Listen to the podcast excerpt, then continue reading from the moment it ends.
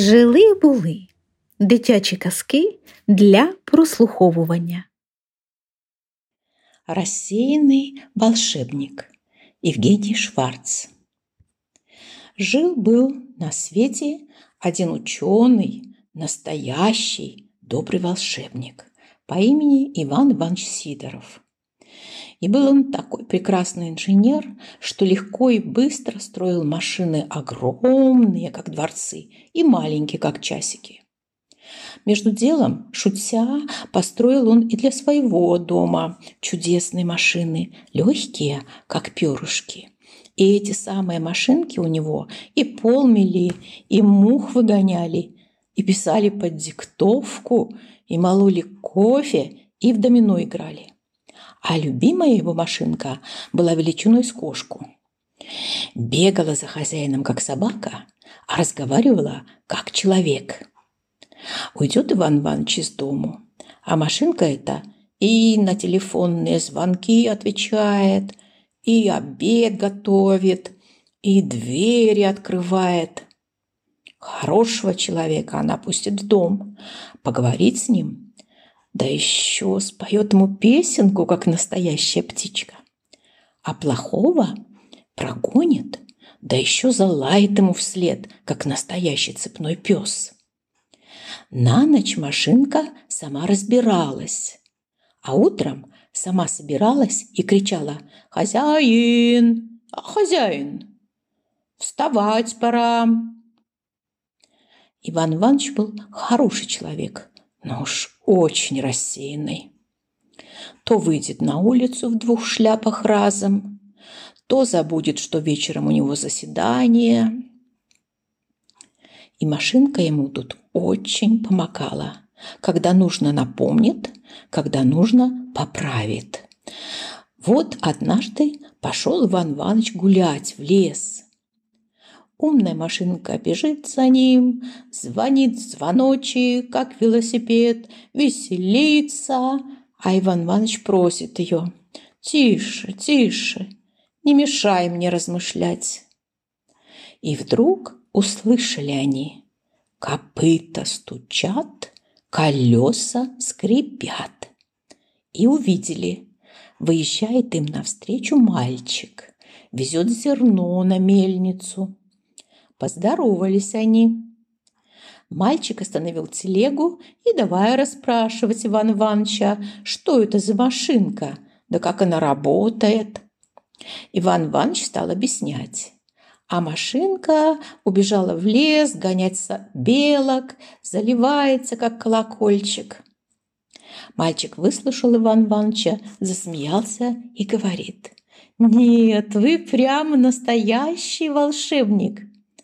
«Да, вроде этого», – отвечает Иван Баныч. «Вы, наверное, все можете сделать».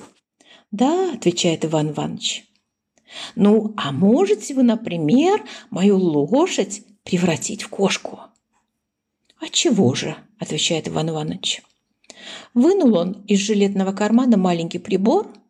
«Это, – говорит, – зоологическое волшебное стекло. Раз, два, три!» И направил он уменьшительное волшебное стекло на лошадь. И вдруг, вот чудеса-то, дуга стала крошечной, а глобли тоненькими, сбруя легонькой, вожжи повисли тесемочками. И увидел мальчик, вместо коня запряжена в его телегу кошка. Стоит кошка важно, как конь, и роет землю передней лапкой, словно копытом. Потрогал ее мальчик. Шерстка мягкая. Погладил, замурлыкала. Настоящая кошка, только в упряжке. Посмеялись они. Тут из лесу выбежала чудесная машинка. И вдруг остановилась, как вкопанная, и стала она давать тревожные звонки, и красные лампочки зажглись у нее на спине. «Что такое?» – испугался Иван Иванович. «Как что?» — закричала машинка. «Вы по рассеянности забыли, что наше увеличительное зоологическое волшебное стекло лежит в ремонте на стекольном заводе. Как же вы теперь превратите кошку опять в лошадь? Что тут делать?» Мальчик плачет, кошка мяучит, машинка звонит, а Иван Иванович просит: «Пожалуйста, прошу вас, потише, не мешайте мне размышлять». Подумал он, подумал и говорит: «Нечего, друзья, плакать, нечего мяукать, нечего звонить. Лошадь, конечно, превратилась в кошку, но сила в ней осталась прежняя, лошадиная. Поезжай, мальчик, спокойно на этой кошке в одну лошадиную силу. А ровно через месяц я, не выходя из дому, направлю на кошку волшебное увеличительное стекло, и она снова станет лошадью». Успокоился мальчик, дал свой адрес Иван Ивановичу, дернул вожжи, сказал «но!» и повезла кошка телегу. Когда вернулись они с мельницы в село Мурино, сбежались все от мала до велика удивляться на чудесную кошку. Распряг мальчик кошку. Собаки было бросились на нее, а она как ударит их лапой во всю свою лошадиную силу. И тут собаки сразу поняли, что с такой кошкой лучше не связываться.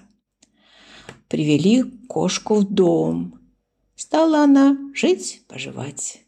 Кошка как кошка, мышей ловит, молоко лакает, на печке дремлет. А утром запрягут ее в телегу, и работает кошка как лошадь. Все ее очень полюбили и забыли даже, что была она когда-то лошадью. Так прошло 25 дней. Ночью дремлет кошка на печи. Вдруг бах! Бум! Трах-тах-тах! Все вскочили, зажгли свет и видят. Печь развалилась по кирпичикам, а на кирпичах лежит лошадь. И, глядев, подняв уши, ничего со сна понять не может. Что же, оказывается, произошло?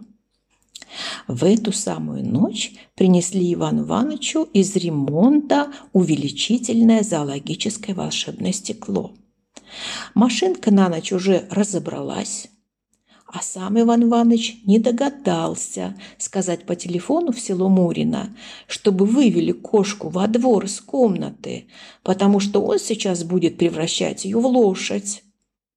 Никого не предупредив, направил он волшебный прибор по указанному адресу.